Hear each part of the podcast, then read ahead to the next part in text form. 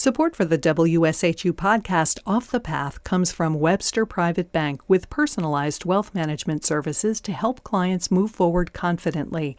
websterbank.com slash private banking, member FDIC.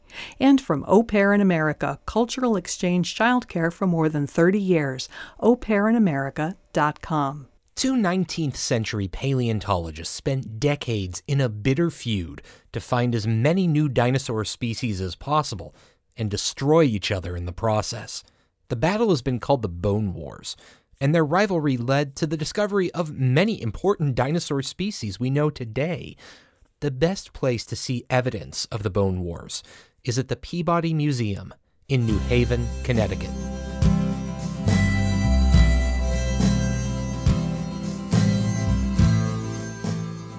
This is Off the Path from WSHU Public Radio. I'm Davis Dunavin. I find the quirky and compelling stories and histories on the road from New York to Boston. Today I'm in the Peabody Museum's Great Hall of Dinosaurs. Smack in the middle of the cavernous room is an almost complete skeleton of a brontosaurus the size of a school bus, the stuff that movies are made of. This room was actually designed with the Brontosaurus in mind. Paleontologist Daniel Brinkman walks through here almost every day. He works in the museum's fossil department. The Brontosaurus was named by O.C. Marsh, one of the founders of the Peabody Museum. But he didn't just name the Brontosaurus. He also named our Stegosaurus, our Camptosaurus, and then in the corner, our three Triceratops skulls. And Marsh had a nemesis. His name was Edward Drinker Cope, a Philadelphia paleontologist. Theirs is one of the nastiest rivalries in the history of science. They were both ambitious men, and it was actually sort of a, a perfect storm that came together in order to cause this rivalry. The two were friends at first. They even named species of fossils after each other. The seeds of the rivalry may have started in New Jersey. Marsh visited one of Cope's dig sites and cut a deal with the operators to send him some fossils.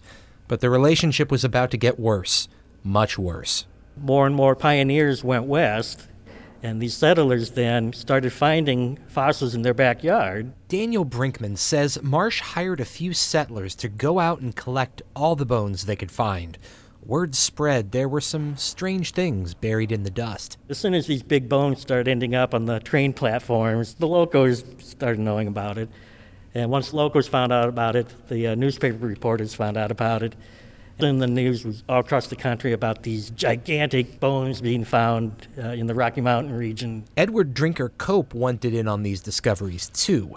But instead of sitting behind a desk and waiting for the bones to come to him, he headed west to dig in the same area. Marsh felt he had staked his claim, and so uh, he was pretty miffed at Cope for now going west himself. And here's where the real rivalry begins.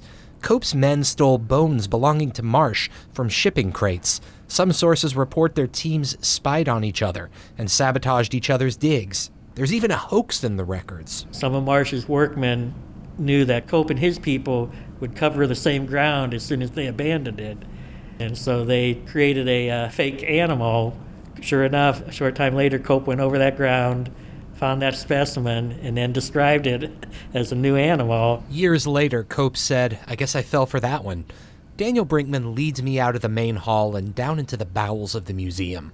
There's a labyrinth of underground storage rooms most visitors never see. Okay, so let's go into one of our other rooms where I've laid out a few things. Sure. All right, so be straight ahead. Laid out on tables are the bones of dinosaurs and ancient mammals Marsh and Cope collected on their digs. Even more bones line the shelves around them. There are thousands of specimens down here. Scientists still study them. Marsh and Cope were nothing if not productive, even if they were a bit sloppy in their work. In this rush to name as many things as they could, for the dinosaurs alone, they named over 140 new species, 37 of which now are still valid. We're still correcting the errors. Brinkman leads me to yet another room to show me Edward Drinker Cope's magnum opus. And we have a copy of it here. He pulls out a mammoth leather bound hardcover book. Inside is what appears to be endless details of Cope's findings. It has 1,009 pages of text and something like 134 lithographic plates. It measures four and three quarters inches in thickness, and it's lovingly referred to by paleontologists as Cope's Bible. Cope planned to release another volume, but his government funding was cut off, most likely the result of his rival, O.C. Marsh. Marsh had taken a government job with the U.S. Geological Survey. Cope retaliated.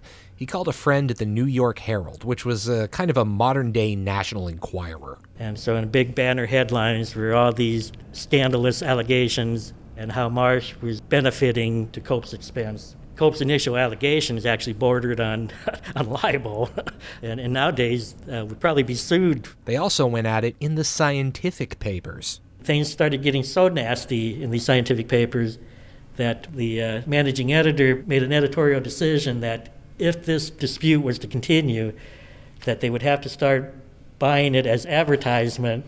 Marsh actually did do that. The so called Bone Wars dragged on until both men began to lose money and reputation. Cope sold part of his collection to the American Museum of Natural History. Marsh suffered to the point he couldn't expand his Peabody Museum in New Haven, named for his philanthropic uncle, George Peabody. But they both accomplished great things, and they, they really did build the foundation of paleontology in North America. Cope wished for one final matchup with his rival. Cope willed his body to science and challenged Marsh to do the same. This way, their brains could be measured to see whose was bigger.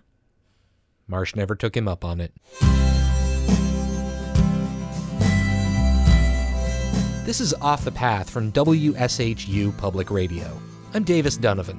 I'm on the road in search of stories and histories you might have missed from New York to Boston.